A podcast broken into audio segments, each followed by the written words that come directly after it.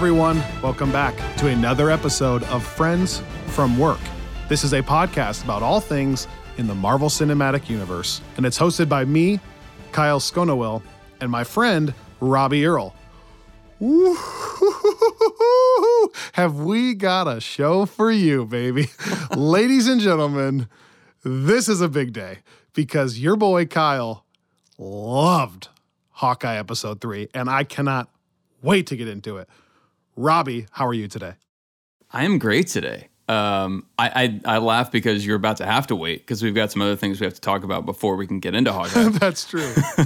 But That's what you call a bad setup. But yes, I just finished watching Hawkeye right prior to this, so I'm buzzing and I'm really excited to get into that in just a second. But I have had a couple of things pop up in my mind throughout the week that I was like, you know what, I want to bring this up on the podcast. So I want to tick through a couple of Oh, those I real love quick. that. I love that. First, we're officially in the lead up to Christmas now, baby. We are Thanksgiving is done. Thanksgiving Yep. is great. I love Thanksgiving, but it is the gateway to Christmas, mm-hmm. and now it's time. We're ramping up. We got Hawkeye going.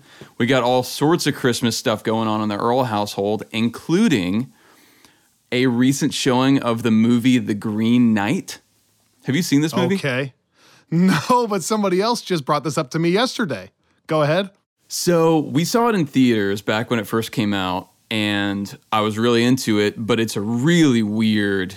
Really weird is what I heard. That's all It's, I heard. it's, it's weird that it's sort of hard to follow, um, and it's just it's like a crazy indie fantasy film based on this actual medieval epic poem, um, and I love it, but I also recognize that a lot of people maybe wouldn't. But it was just one of those movies that I so enjoyed this last viewing of. Um, and Candace and I, it is technically a Christmas movie. So Candace and I put it on our Christmas movie, movie list this year. And, It counts. uh, you know, just so for all of our just general cinephile fans out there, which we have a lot, I would recommend it. It's the time of year to go check it out, watch it, let us know what you think. I had a really great time. That's item one.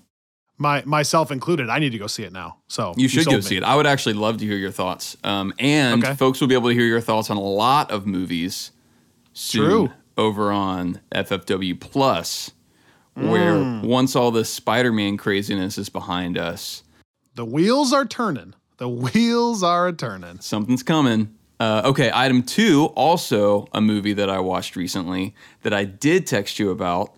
I had, after all this time, um, and even I think referencing it some in our Iron Man 3 episode, never seen Kiss Kiss Bang Bang, which is a Shane I Black. Robert Downey Jr. film um, from Yep. 2005, I think. And that is also technically a Christmas movie, although this one is even, I think, more tenuous in its relation to Christmas than The Green Knight is. But I used it as an excuse to watch that the other night. Also, a ton of fun. And I told you, really fun because it feels very much like Iron Man 1 Tony Stark, the way that Robert Downey Jr. plays his character. So it feels a little bit like you just get to kind of go back in time and hang out with an old friend. And it's really funny. Like you can definitely tell that it's from the same team that made Iron Man 3 and that I feel like the like the the humor is similar. It's it's definitely like less Disney appropriate um, and more violent and kind of darker at times, but it is it's a ton of fun. And so again, it's something that I was like I feel like our listeners would maybe enjoy and you as well.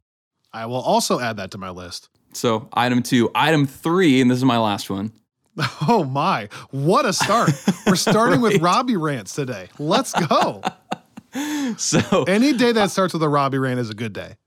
I uh, I know we haven't even gotten into Spider Man yet, man. Um, but this does kind of tie into Spider Man uh, loosely.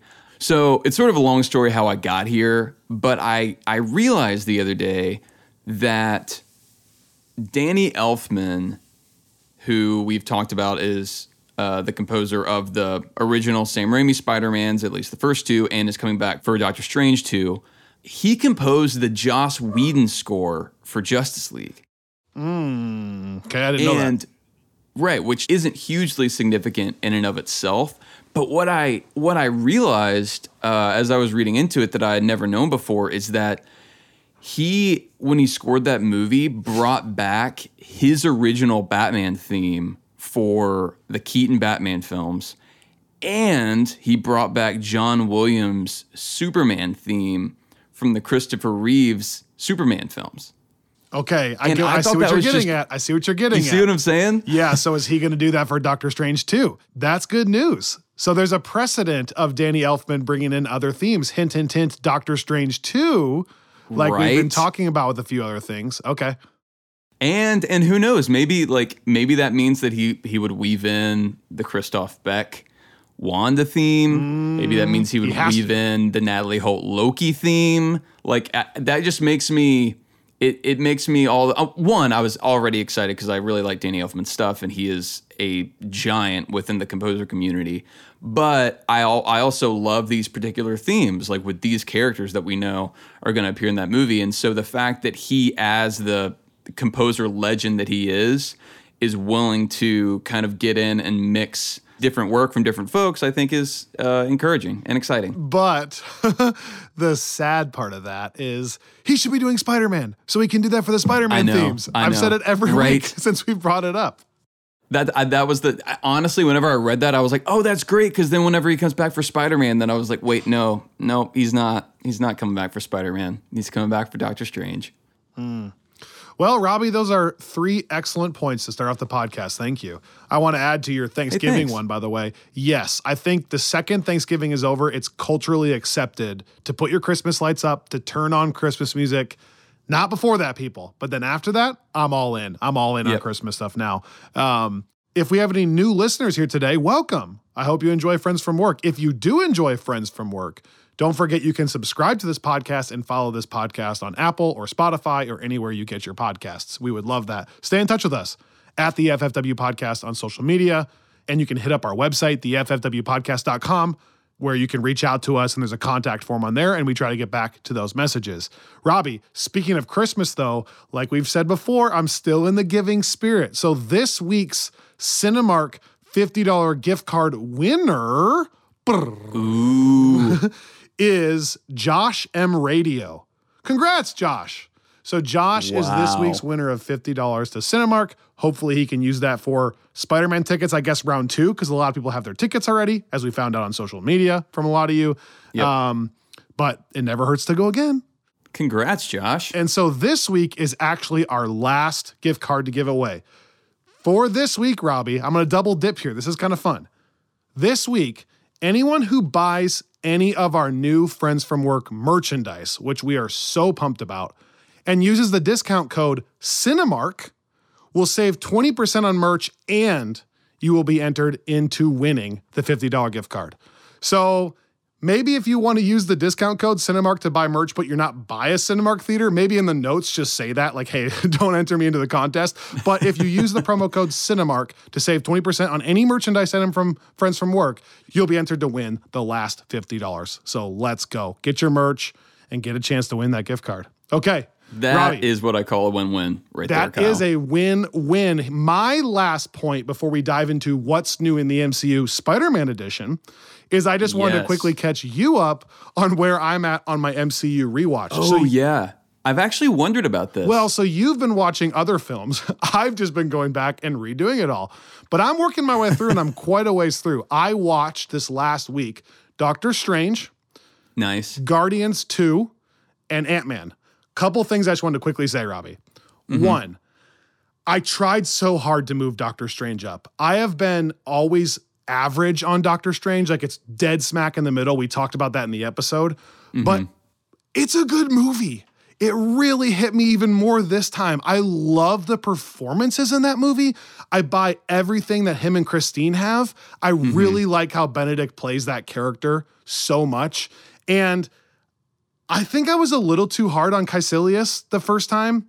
I don't think it's as bad. I do think there is motivation, like him diving into some of the dark magic to extend his life. And then you find out the Ancient One is doing that.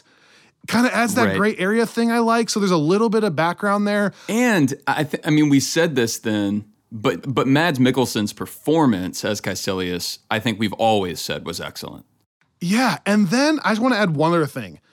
The death of the Ancient One and the conversation she has with Doctor Strange outside on the porch is like one of the most moving parts in the MCU for me. It's definitely one of the most moving deaths when she actually reaches out, holds his hand. The it's it's not about you thing. Um, right. Man, I'm watching it in the car and I'm still getting choked up.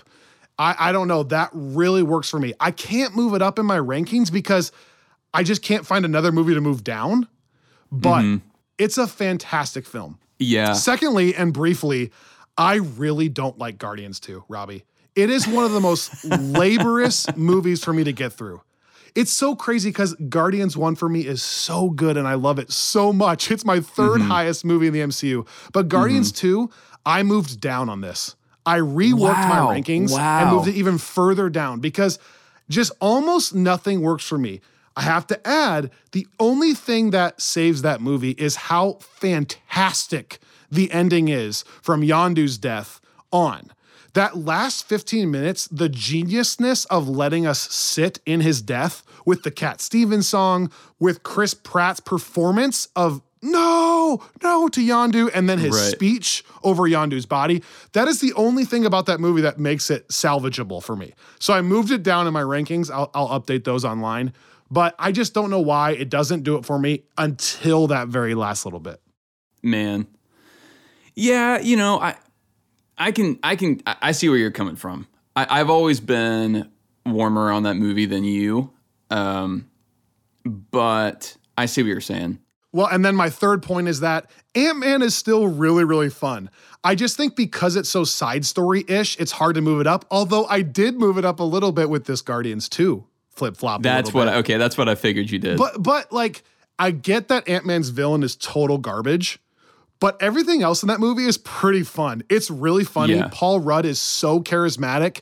Like I said to Annika, this is a perfect example when you watch these movies back to back of Guardians 2 is probably trying to do some things a little bit better. And so you got to credit it for that than Ant Man's even trying to do. Mm-hmm. But they couldn't be further apart when I talk about just rewatchability.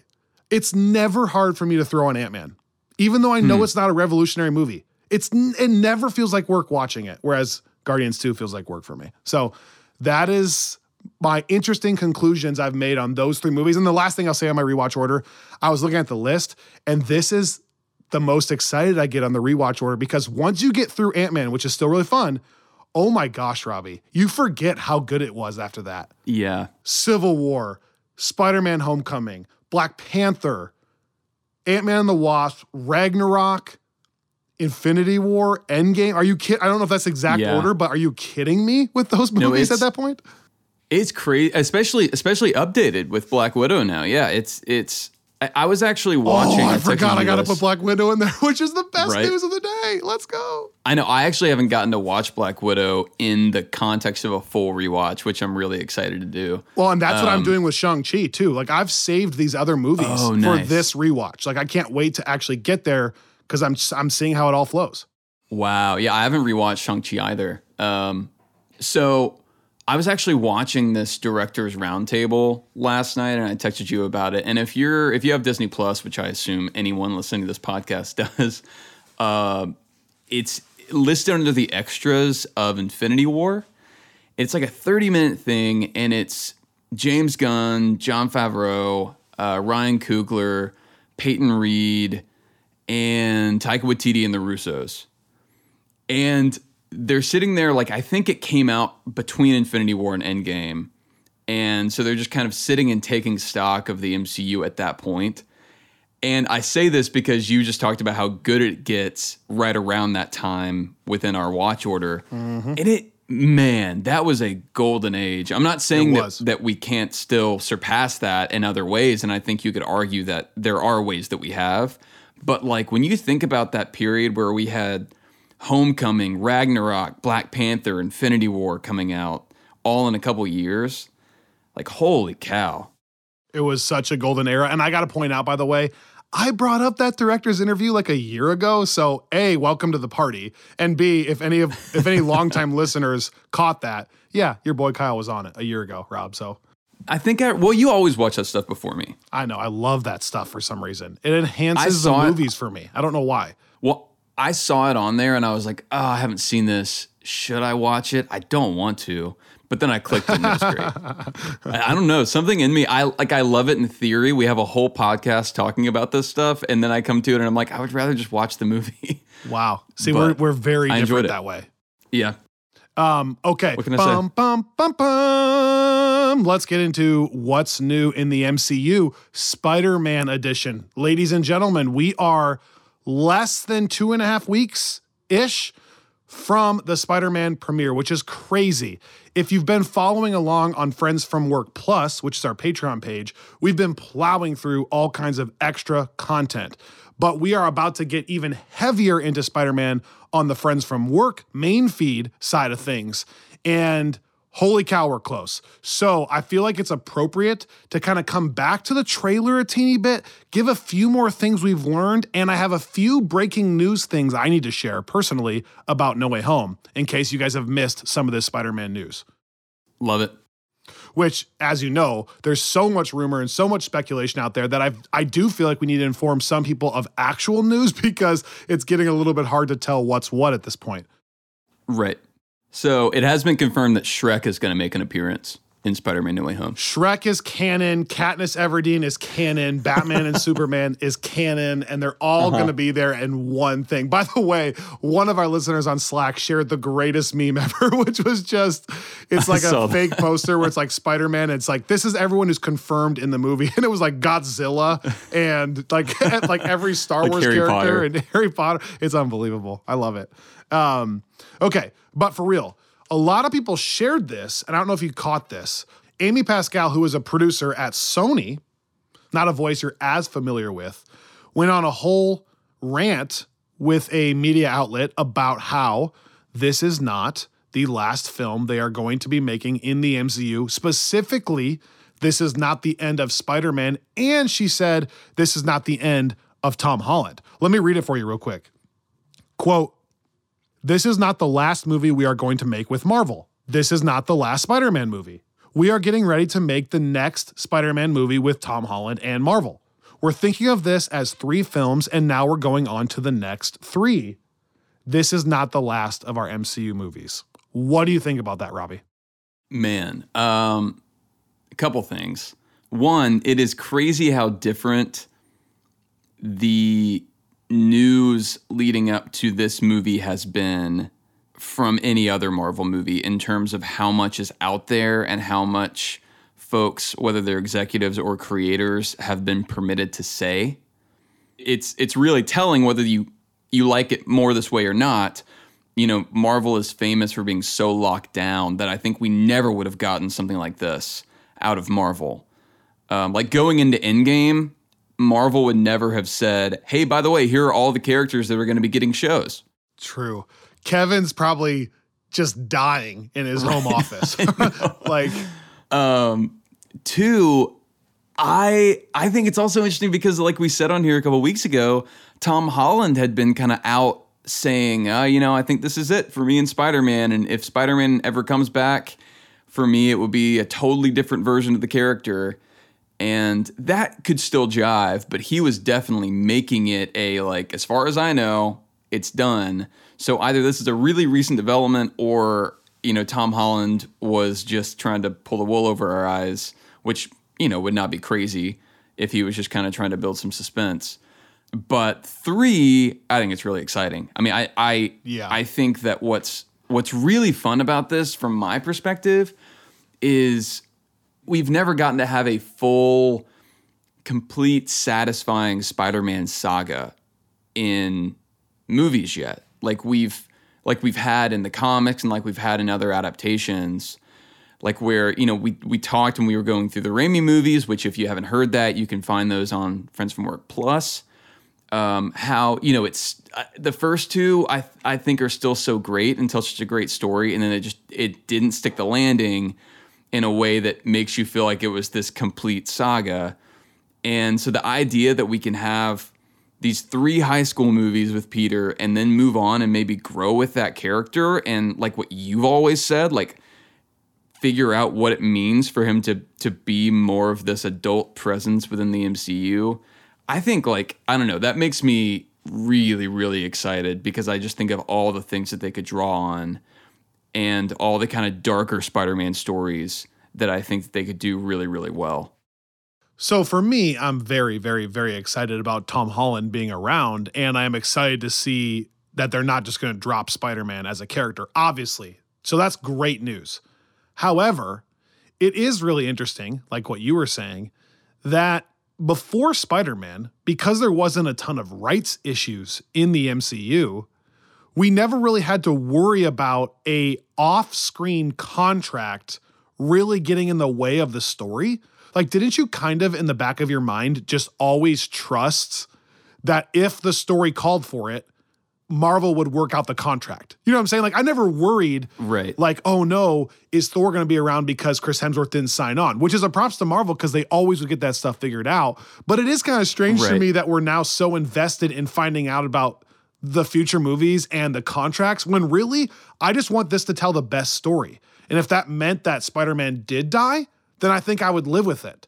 And if it meant that Spider Man went to a different universe and it's not Tom Holland, I would live with it. I don't need the actors and the, the producers telling me that there's going to be more coming right, now. You know what I'm saying? Like, again, I'm super Right. pumped that there is, but I just don't need that news. So that's what kind of hit me. Yeah, no, I feel that. I feel that it is that. That's what I'm saying. It is so unique uh, within Right. the MCU. But I do. I, I think there is something. I think I would rather this news have come out a month after No Way Home. I like. I don't love that. Like I was kind of going into it thinking like anything could happen, and that could still be the case. This could still be another fake, you know. And maybe Tom Holland does die in No Way Home. Like who knows? Uh, this hasn't been like this hasn't been verified by Marvel. So I guess that's all still kind of up in the air either way. But I, that aside, do kind of like the idea of another trilogy just because I, I like for things to feel like they're planned out um, instead of just kind of like, here's another one and we'll see how well it does and if it merits a fifth. And then we'll see how well the fifth one does and if it merits a sixth. Because I think having some kind of plan allows for better storytelling. A million percent agree. And that gets me so excited. I'm just saying, I don't need to know that. Like, I want you to know that as the filmmaker, but I don't need to know that. right. Yeah, that's fair. That's fair. okay, we two weeks ago live reacted to the trailer as it came out, and I don't think we've followed up on that since then. I don't have any kind of crazy revelations other than there's some shady stuff going on here at this trailer. Like we've brought up before. Right. If you remember in Infinity War, there was a trailer where all the Avengers are running in a forest in Wakanda, kind of, and there's a shot of all of them. And Hulk is in there. And then we watched Infinity War, and not only is there not that shot, Hulk isn't even in the movie. So there's there's that kind of hijinks here going on in this. I think. Right. I don't know if you've seen some of these things, Robbie. Um, there's like different versions now of these TV spots. One where Doctor Strange is standing on that weird train, and in the background it's a desert, and another time it's like a desert and a city.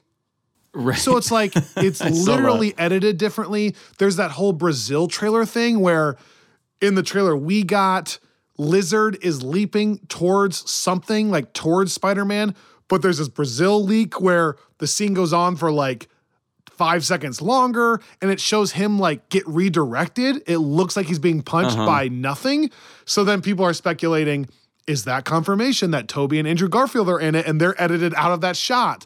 There's, and there's been a lot of that stuff, Rob. right. Um, I'm to the point where the trailer was there to get us excited about the movie, and holy crap, it's done that per people trying to buy tickets and how ridiculous that was and crashing the websites and all that. But I have no idea what we can even believe from it at this point. I, I'm serious. I I think one thing that's interesting that I saw someone point out online. it- Whenever I first saw that in the trailer, I was like, "Oh man, someone editing that trailer made a mistake." And then, or, or that TV spot, I guess, especially uh, the Brazilian TV spot. And then I saw someone say, "Well, maybe that's just how these studios. it- it's like the next evolution of Easter eggs." Is they know? I mean, they're aware of these things, and they're just doing it to get people talking even more like what you're saying like we rather than that's a mistake it's like an intentional thread for us to pick up and follow and all get hyped over um, leading up to the film and i don't know Hmm. Do you think there will be the other Spider Man in the movie? two weeks before the movie. What do you think? I do.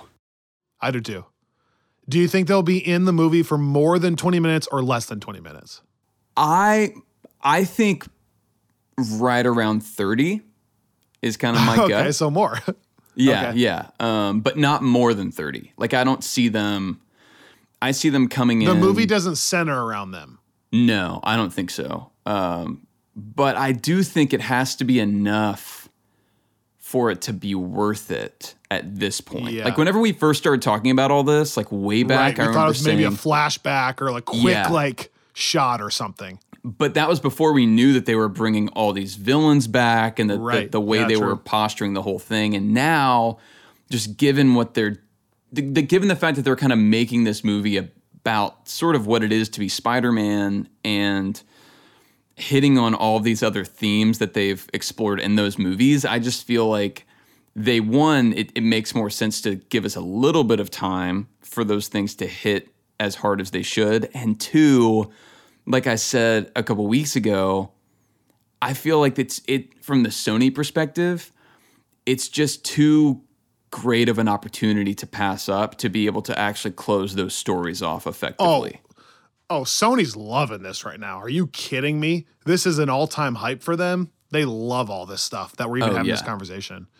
Okay, to kind of close out our Spider-Man conversation, my last question to you is, do you anticipate this movie being better than the greatest MCU film, Thor Dark World? Yes or no? I mean, I it's a high bar. It's a trick question, um, and that Nothing. that's not even better. possible. exactly, exactly. So no, even if it's great, obviously not. Well, Rob, I, this just hit me. There's potential that this movie could also end with someone throwing metal poles at something, like Spider-Man banging him around. Is very similar to Thor: Dark World throwing the metal Wow. poles at people. That's true. So unbelievable. some wow. I w- you know I should say we had something going on the Slack earlier today and yesterday where folks were coming up with their 10 essential movies of the Infinity Saga and I cracked up seeing how many folks had Thor 2 in that list. it's become this funny thing where it's like, ha ha ha, we're joking. But then you're like, wait a second. It does introduce the Infinity Stones. Right. There's a few things about Loki you wouldn't understand otherwise. like, yeah, yeah. I don't think it's essential viewing. I'm not going to go that far, but it is funny how important that movie becomes. It grows. The aura and the lore just grows around this movie with every waking day. no way home. Okay. That's what we're hoping for. Some more Thor 2 shoutouts. Um, that was a quick what's new with Spider-Man, but holy cow, Hawkeye episode 3 is dominating my mind. So without further ado, let's get into Hawkeye after a quick word from Manscaped. The holidays came early here at Manscaped, the leading men's hygiene brand. Manscaped just launched new products, including their all new ultra premium body wash and a two in one shampoo and conditioner that both Robbie and I are loving and cannot stop using. It's time to give yourself, or someone who needs it, the gift of beautiful skin and hair this holiday season. But that's just a tip of the iceberg for some of the great Manscaped products. We've told you about the Performance Package 4.0, but today we want to tell you a little more about their hygiene bundle, which comes with anti chafing boxers, their new ultra premium body wash, and their two in one shampoo and conditioner, which has key ingredients with benefits that include hydrating, nourishing, conditioning the scalp, and strengthening your hair at the same time. Tis the season to load up on Manscaped product. So get yourself, your dad, your husband, your brother, your friends, the best gift of all, the Manscaped Performance Package 4.0 and the Manscaped Hygiene Bundle. Get 20% off plus free shipping with the code FRIENDSFROMWORK at manscaped.com. Again, that's 20% off and free shipping at manscaped.com and use the code FRIENDSFROMWORK.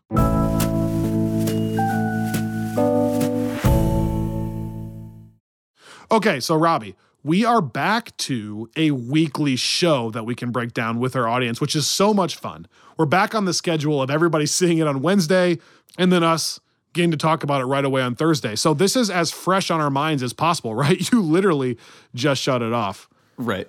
Here's what I want to say this was my freaking scene. This was Kyle Sconawill's episode. I mean, this was just had my name written all over it. I don't know what it was. Not a moment of this episode felt wasted to me. I was glued in. This was the easiest 40 minutes I've had in a while watching a thing. I, I had no fears or reservations while watching it, and I, I didn't feel like anything was wasted and I didn't want it to end. But I just want to start here before we get into your reaction to that. Let's just clarify a few things right off the bat, okay? Mm-hmm. One, that is totally Kingpin, right? Come on. That is Kingpin. I mean, And I want I want you to hear something. I recorded his laugh. Tell me this isn't him, okay? okay, come on. Let me play it again. Let me play it again. Listen to this. That's him, right? That's Kingpin. It's so okay. I I, I want to say I have not read anything about this episode. I haven't been on the Slack. I haven't seen any speculation at all, That is totally his hand, But- though, uncle yeah, behind yeah. all of it. which is crazy because you haven't even seen Daredevil. So how did you recognize it so quickly? Just because you can totally hear Vincent D'Onofrio's voice. I mean, I feel like that's it. Let me play it one more time. Right here, listen to this. that is it, dude. We're in the we're in the end times Yeah. at this point. Which is funny because wasn't it like last week you were like, let's not go down the Kingpin speculation road? I was like, everybody, let's just let it be. And then here I am a week later, like, listen to this. No, no, no. Uh, I think this is different because I think they're showing us now. This is not Mephisto, okay? there there's a lot pointing in that direction. As soon as they announced Echo in this show, that was a big thing pointing in that direction because that character has kind of become associated with Kingpin. And then the more it's getting like, oh, there's a mysterious boss that's at the top of this stuff, and the fact that they intentionally didn't show who it was and they're building him up, and then yeah, the laugh.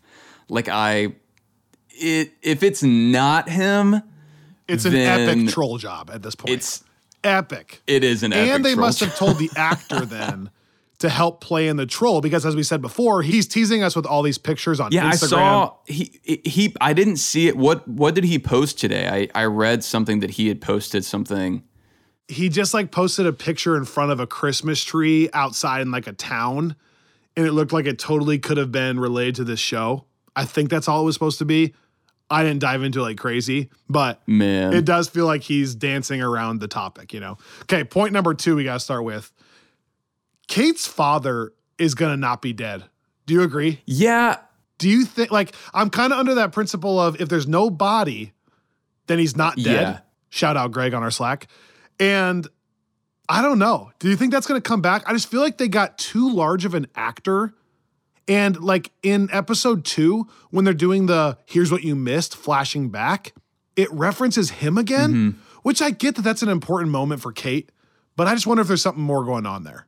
Yeah, I think so. But I I think I'm I'm wondering what it could be without this turning into something totally soap opera-y and different than you know what I mean? Yeah. Like, but I but I do I I I agree with you in that there was something very like we were left hanging, and I feel like either he didn't die or there's something we don't know about how he died.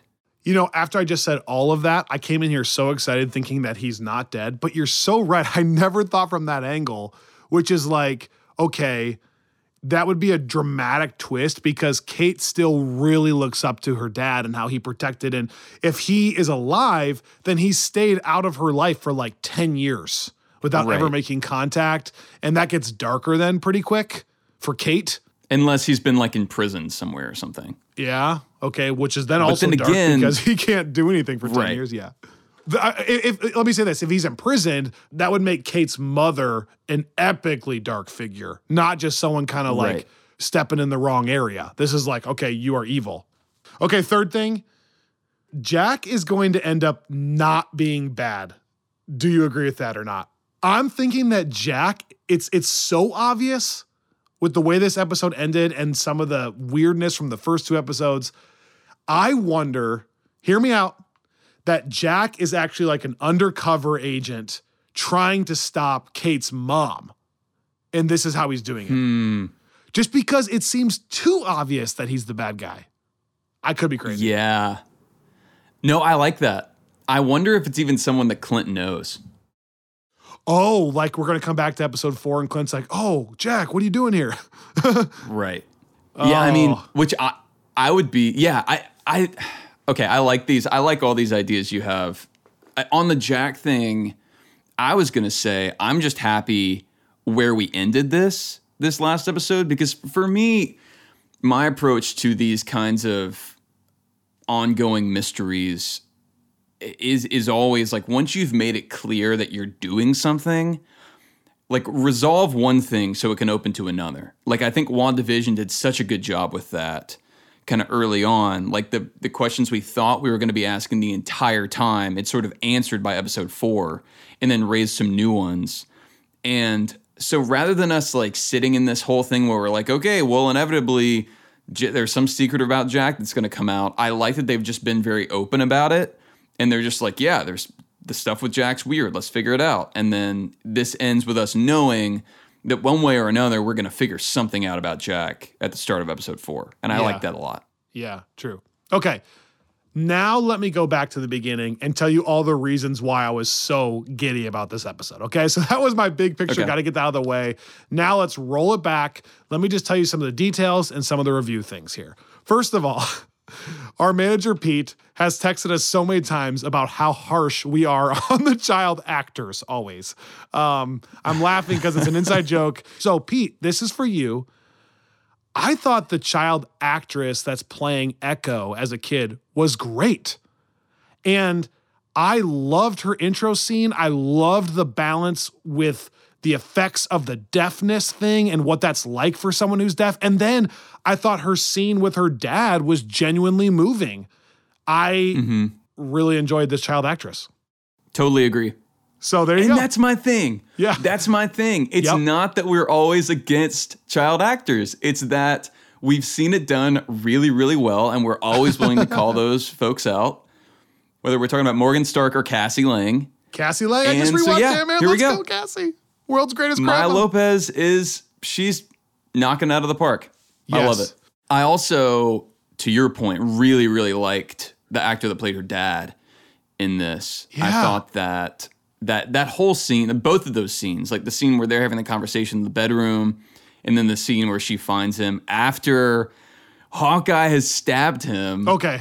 Oh, okay. Hold on. The bedroom, the bedroom scene, Robbie. First of all, I thought was fantastic.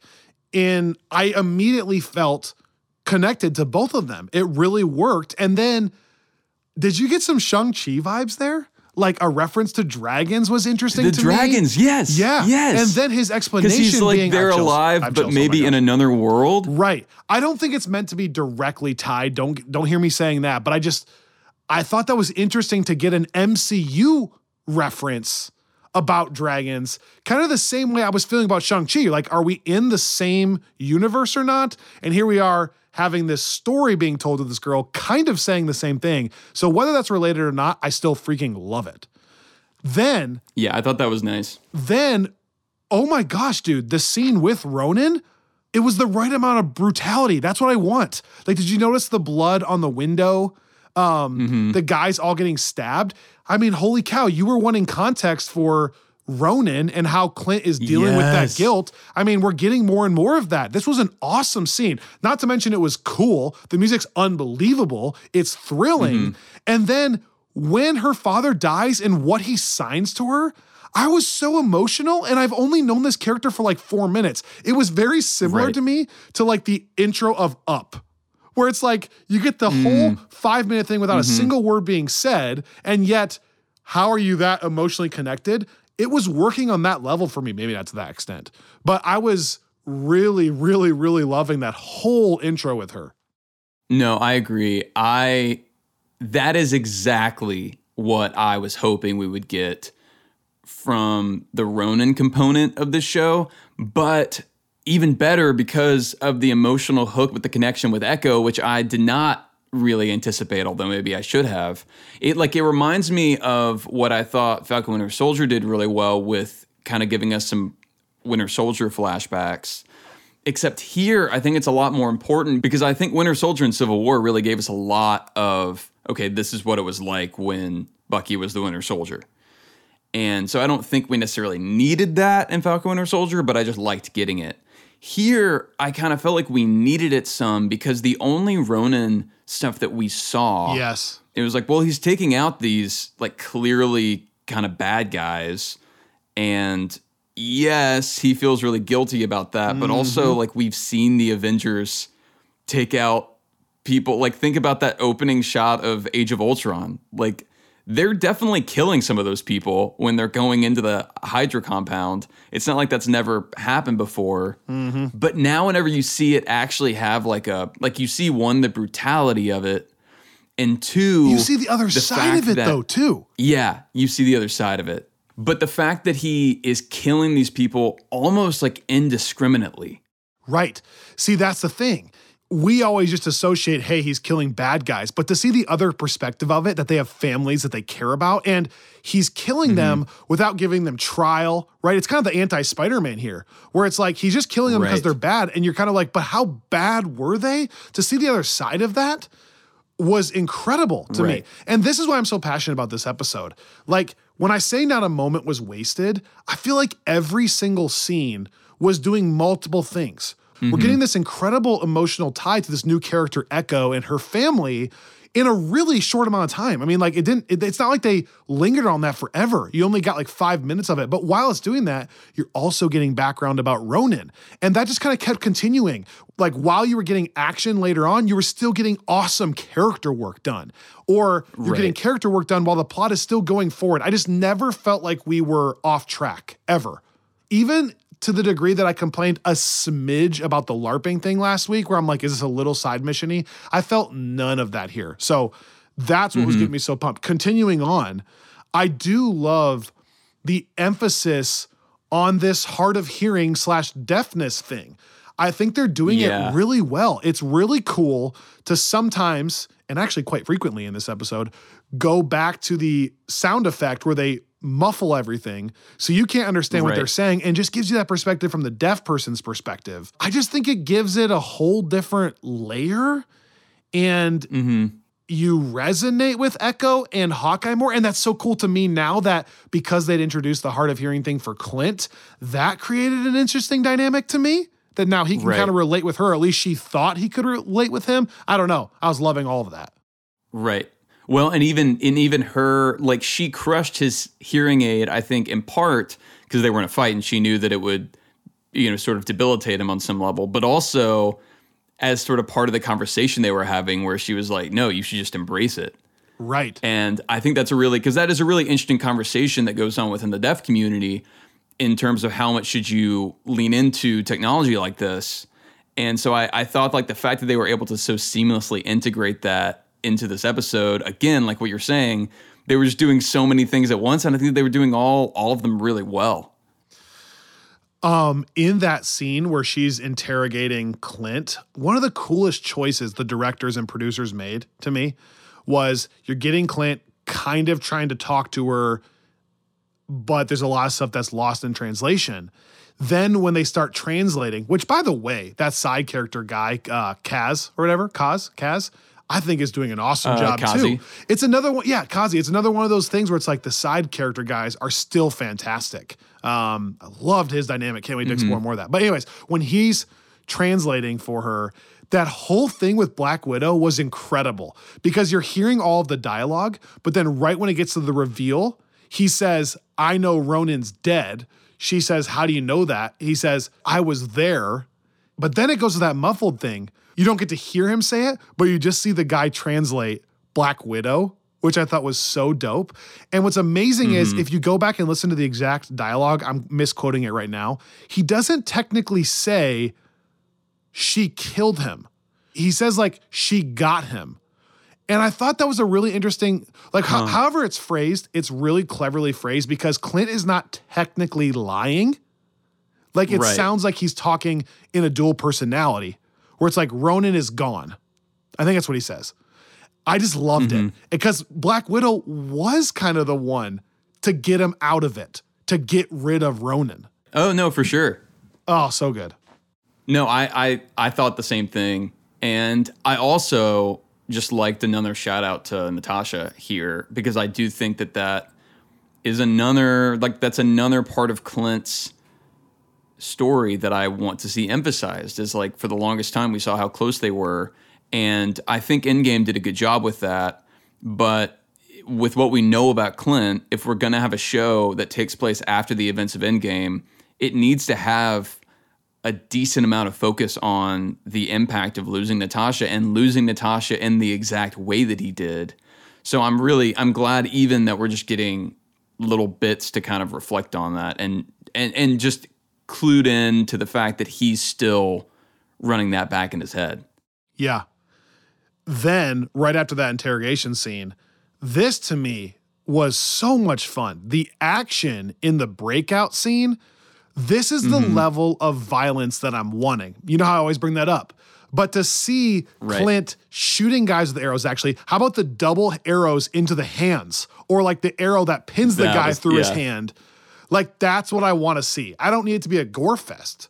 I just want to feel that like these are real arrows and have real consequences, you know? And Right. I thought the action was thrilling right into the car chase scene with the camera work, Robbie. Like I know we talked about mm-hmm. that in, in the little glimpse we had gotten, but how fun was that to kind of have somewhat of a one shot in that car chase? I, I just thought it was fantastic.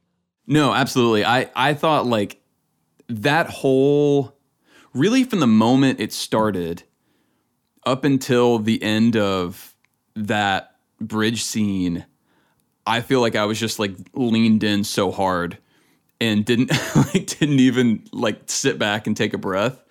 Um, not because it was intense, but just because it was so fun. Like the, I was so immersed in all of it. Like it was emotional at the beginning, and then the breakout scene. Like the way that even that's done, like the him falling into the ball pit Yeah. was really fun. Yep. Like How about and- Kate yeah, sliding like on I- the pole with the sub drop? That was dope. Yeah, I mean, it was dope. There are also just little character moments that were great. Like he talks about her overconfidence. And I like how that kind of goes back to what her mom said in episode one, where she's like, rich people and young people feel like they They're can't get hurt. Yeah. Yeah, they're invincible, and you're both. And I kind of like. I think that's it's interesting that they're they're kind of claiming that as a part of her character.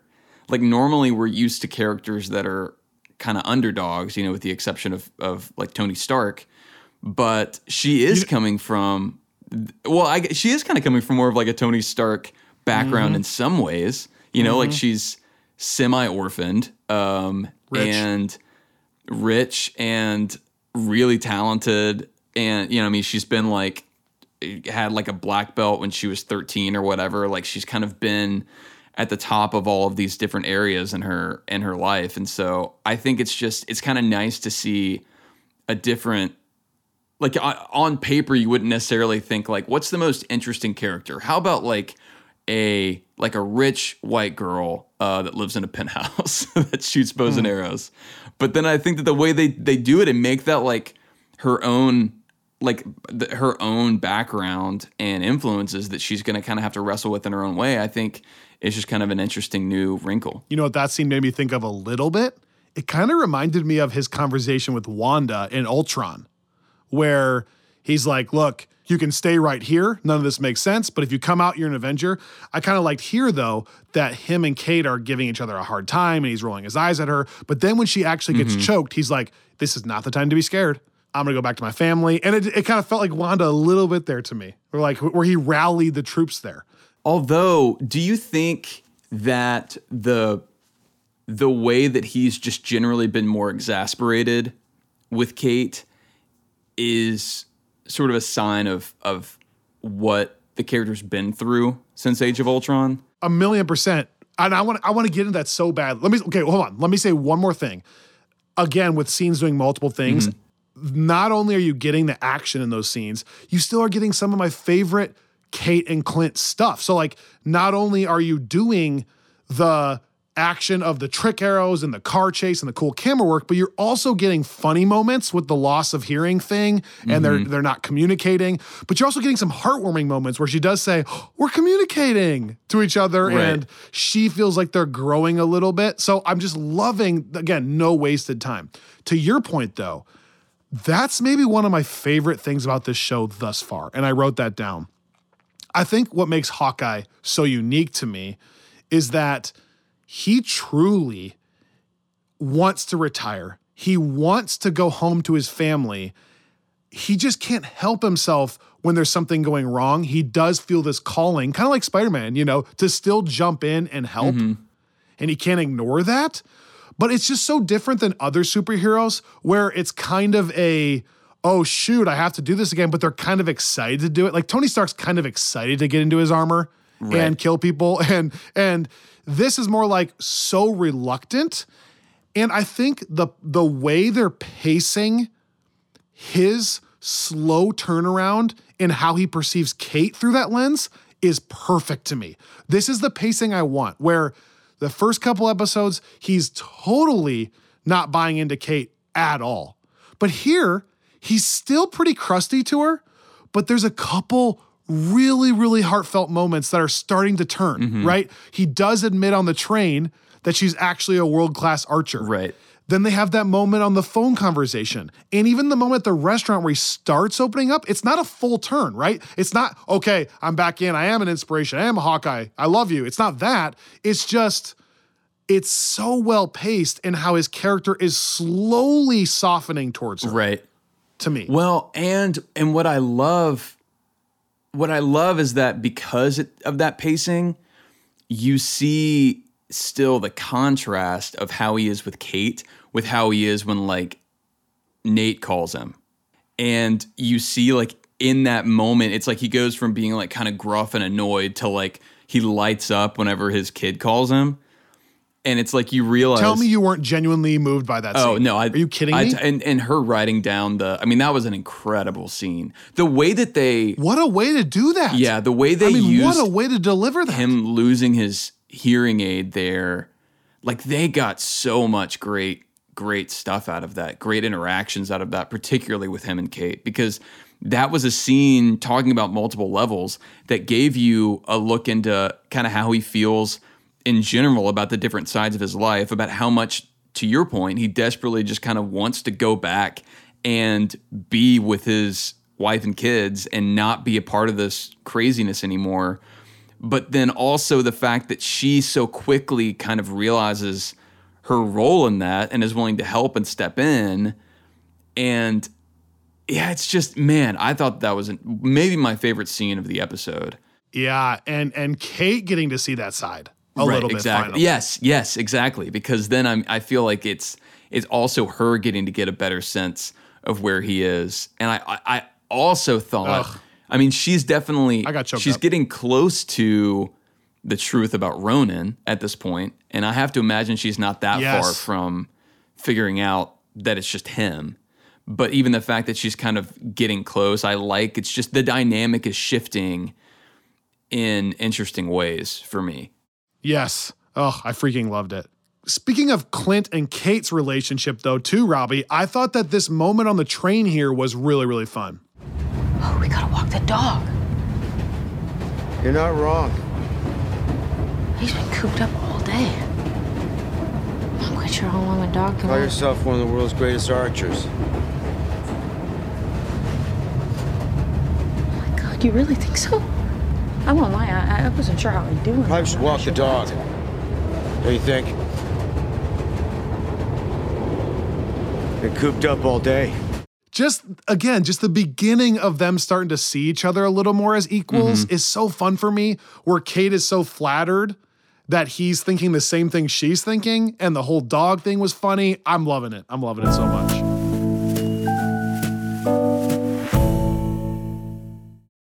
Um, okay. How about the Pym arrow? Robbie, please tell me that blew your mind. I love. I mean, that's a straight Civil War callback, right? I just love that it's not only an Easter egg of like Ant Man's technology from Hank Pym, but the way it was used and visualized was so cool to me Right. that he would even have these arrows at this point. And it just makes more sense to me because he's had time to evolve these things, right? Like over these years.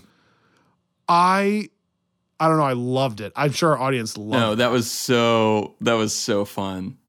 Like that was not something I ever expected. Maybe that's from the comics. I don't know, but that I did not see that coming. No, no, no, no. I didn't expect that at all. I mean, and the reason I'm saying the Civil War callback is because it just made me think of of whenever Cap throws the truck and Scott throws the disc at it. right. Um, he got to see that happen. So yeah. Right, right. But I I thought the whole trick arrow thing was really fun eh, for a different reason, and and that's something that I've kind of I wanted to talk about, especially after this episode. This show, I think, more than any other, I think any other single Marvel Studios project ever is pulling like scene for scene from that comic. And I feel like you might not realize this because this is the only comic that, that you've read. And so there's so much that comes from that. But that's not normally the case. Like, and I've seen some debate about that online about, you know, where some people have thought that it was maybe too much and Marvel Studios is better off to stray further from that. I don't fall into that camp because I think they're still changing it up a lot. Like, Maya Lopez is not in that comic. The stuff with Kate's parents is not in the comic to quite the same degree. Um, and so I, I think I don't worry about that concern, but I just think it's really fun to see like that trick arrow scene is straight from the comics. Uh, some of these characters that were pulled from there, like Kazi is pulled from the comics. Grills, we didn't talk about this last time, um, but I think part of the reason why we had that scene that maybe felt a little bit like side missiony to you was so that we could get to know Grills because Grills winds up being a pretty important side character in that Matt Fraction, David Aja Hawkeye series. So it's just like they're really, really trying to homage that particular run. And as people have pointed out, you know, Matt Fraction is is credited as a consulting producer on this series, and you didn't have that with like Ed Brubaker on the Falcon Winter Soldier series. Um, and so I, I think it it is it's just a really interesting, like totally new step here in in Marvel Studios, and I think I'm here for it. No doubt. It's so fun. Before we talk about the last penthouse scene, I have one other Easter egg I caught that I thought was really fascinating to think about. When he brings up to Kate in the cab that he was worried how much other Avengers compound stuff could be out there, that's kind of a fun thought because we had talked about that a little bit Yeah. with what do they all recover, right? And what does that even look like? And then here for him to be like, man, if they're getting the suit, what else are they looking for? And so I wonder if it's going to come back to the watch thing.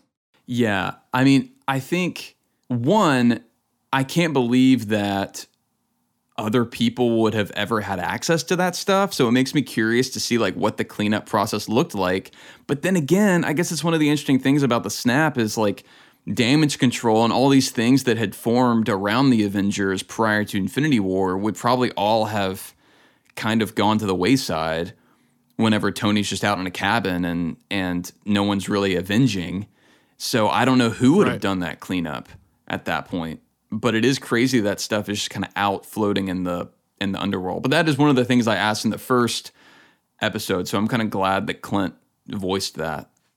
So yeah, I mean, we talked a little bit about the the Jack moment there in the penthouse scene, which I think was definitely the standout. Um, I also though liked seeing the side of Kate where she's like one. I think it's kind of the the security company and the fact that that gives her a database. I like because it sort of helps explain how she's able to get from point A to point B at different points in the show. And we haven't really talked about and that explain a little bit of her tech knowledge too, which is Yes, exactly. Like I think it just I I like that side of her, um, and that kind of being another thing in her arsenal.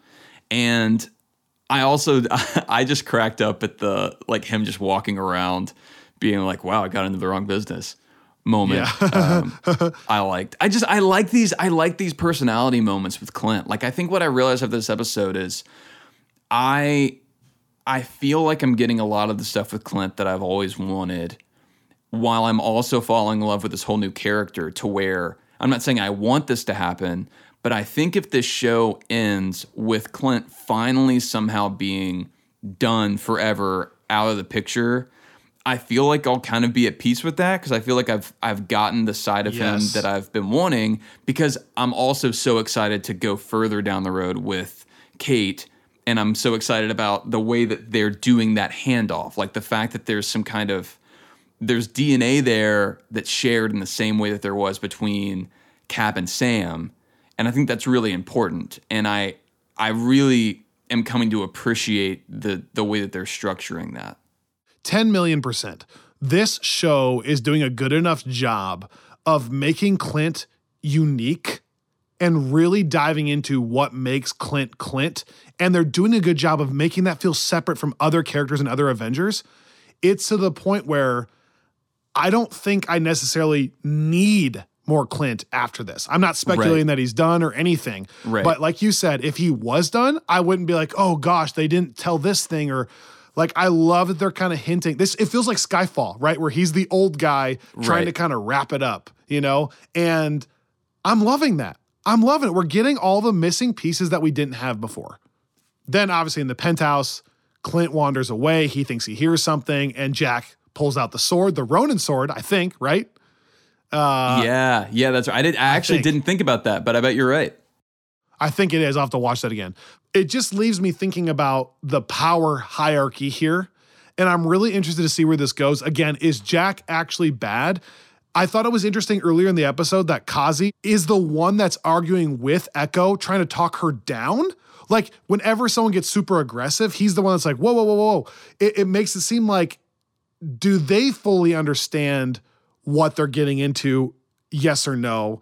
And it makes me think that there's a more evil kind of person above that. Like, I want to know what the levels are to this. Is it Tracksuit Mafia, including Kazi, then Echo, then above Echo is Kate's mom, and above Kate's mom is Kingpin, and actually Jack's trying to stop that? I don't know. That I'm just that's what I'm intrigued by. Yeah, I mean, that's a perfect transition as we're wrapping this because my questions are all kind of Kingpin related, not just, well, a, a little bit of speculation that I'll get to in just a second, but also like if if Kingpin is uncle and is in charge of the tracksuit mafia, I'm curious to see what that what that looks like tonally because I, we brought this up a little bit in the last episode in terms of how seriously we're supposed to take these guys. And just for folks that don't know, in the comics, the tracksuit mafia is they're headed up by this kind of old, like they're, they're all supposed to be sort of ridiculous. They're not like non threats necessarily. Like there are moments where they kind of get the best of Clint, but they're also kind of bumbling and they're headed up by this old, sort of goofy tracksuit Russian guy who reports to the same, he's part of the same kind of collection of mob bosses in New York that Kingpin is a part of. And I think that that's kind hmm. of, it, I, I say that because that's a way that the comic maintains the like, this is sort of this weird, goofy gang. They are a gang, they do gang things and they do like consequential things, but they're not like Kingpin level gang. They're just sort of like in hmm. that mix. And I think what's interesting is they're kind of setting it up, it seems to me, as though like the tracksuit mafia, like they're bad news, but also like they're kind of ridiculous. And I just can't figure out how I'm supposed to feel about them hmm. if the kingpin thing is thrown in. I'm not saying that this is like a fault yet, because I want to see how it all plays out. But that's one of my one of my questions. And maybe that's See- more for me coming with the comics background. Yeah, see, for me, I was the one that brought up was the tracksuit mafia a little too goofy in the first two episodes, but by this episode, I was kind of totally bought in. I think because now I'm seeing there are different levels to this. So I'm fine with the lowest level gang member guys just kind of being goofballs that don't really realize what they're doing or, or they don't know anything else. So it's kind of just funny and they're dumb. As long as there's now levels above that where you should be legitimately afraid of what Kingpin can do, and that's what they're hinting at, I don't mind the vibe anymore. I kind of like it. So Okay. Whenever Candace and I go through the comic on Friends from Work Plus, um, I'll verify this, but I'm pretty sure there Hawkeye just gives them the nickname Tracksuit Mafia. And I'm also curious if that's what's happened here, where he and Laura talk about them that way because he's like, oh, Tracksuit Mafia over here, gotta go deal with him. Or whether they are like the self-proclaimed tracksuit mafia because that would also ch- change my like i feel like if they're like a legitimate criminal organization you would not dub yourself that way. Um, but anyway we'll see. I, the other thing i wanted to note is in the comic on the flip side kazi is a much darker character than we've gotten so far in the show. Oh, in that here he almost seems like Echo's conscience. He's almost the other way. Right.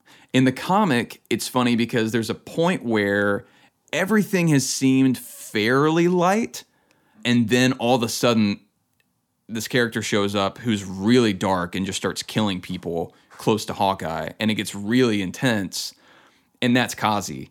And so it's and he like paints his whole face white, and it's just a it's like a really kind of intense street level villain.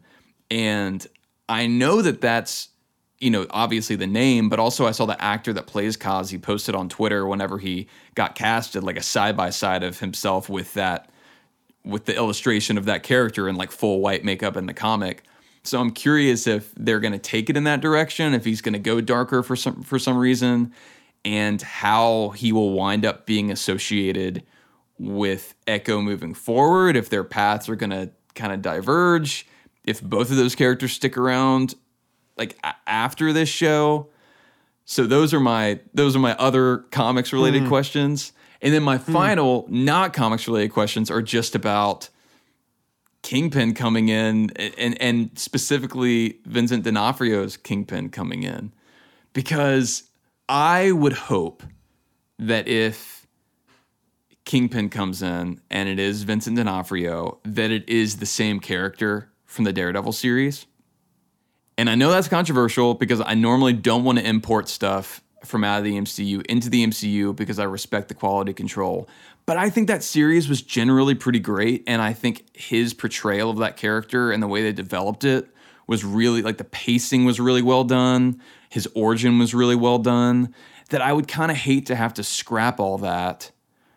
And so I would hope that they would either do something where they just assume that you kind of know that, even though it's like a variant of him. Um, careful. Hold on. Careful what you're saying. Because, first of all, you might have to mentally prepare yourself that that's the case. You might have to start over with this character. It might be the same actor, but you might have to learn a new background. And secondly, Yeah.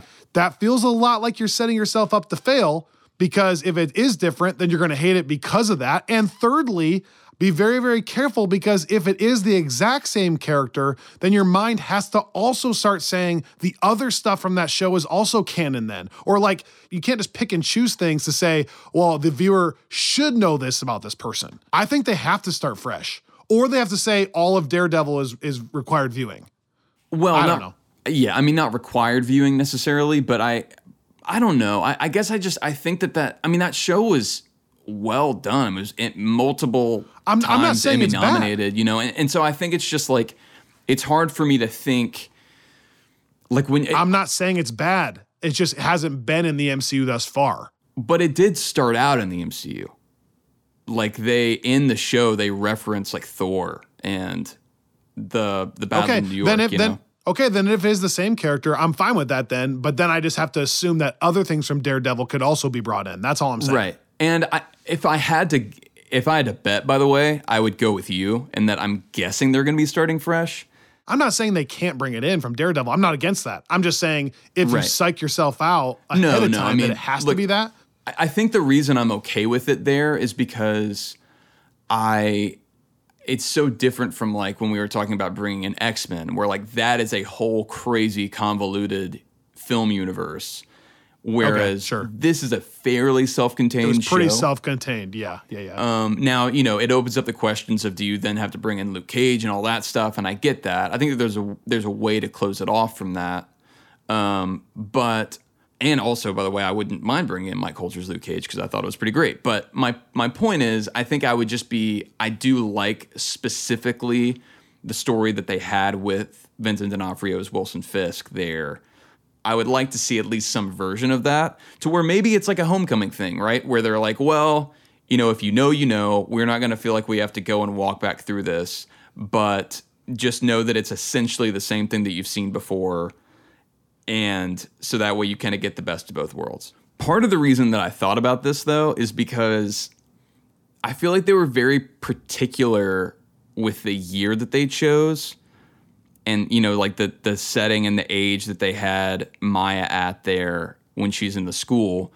And I just noticed that's 2007 and you know that's well before any like the events of Daredevil take place I think right around like 2013 2014 Marvel Universe time.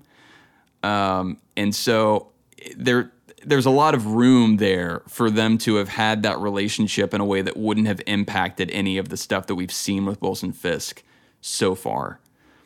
And so I, I it just makes me curious to see if if they're going to try to like weave this stuff in in any way or if it's like a totally new thing. And you know, I guess we'll it see. just gets me so excited because of Wilson Fisk. I think Spider Man PS4, let's go. Wilson Fisk. I just love that idea. Which Oh, is so funny because those characters could not be more different. I know, but I also want Norman Osborn for that reason. So sue me. um, I am not super into ranking things as we go along, as you know, but I'll just say this.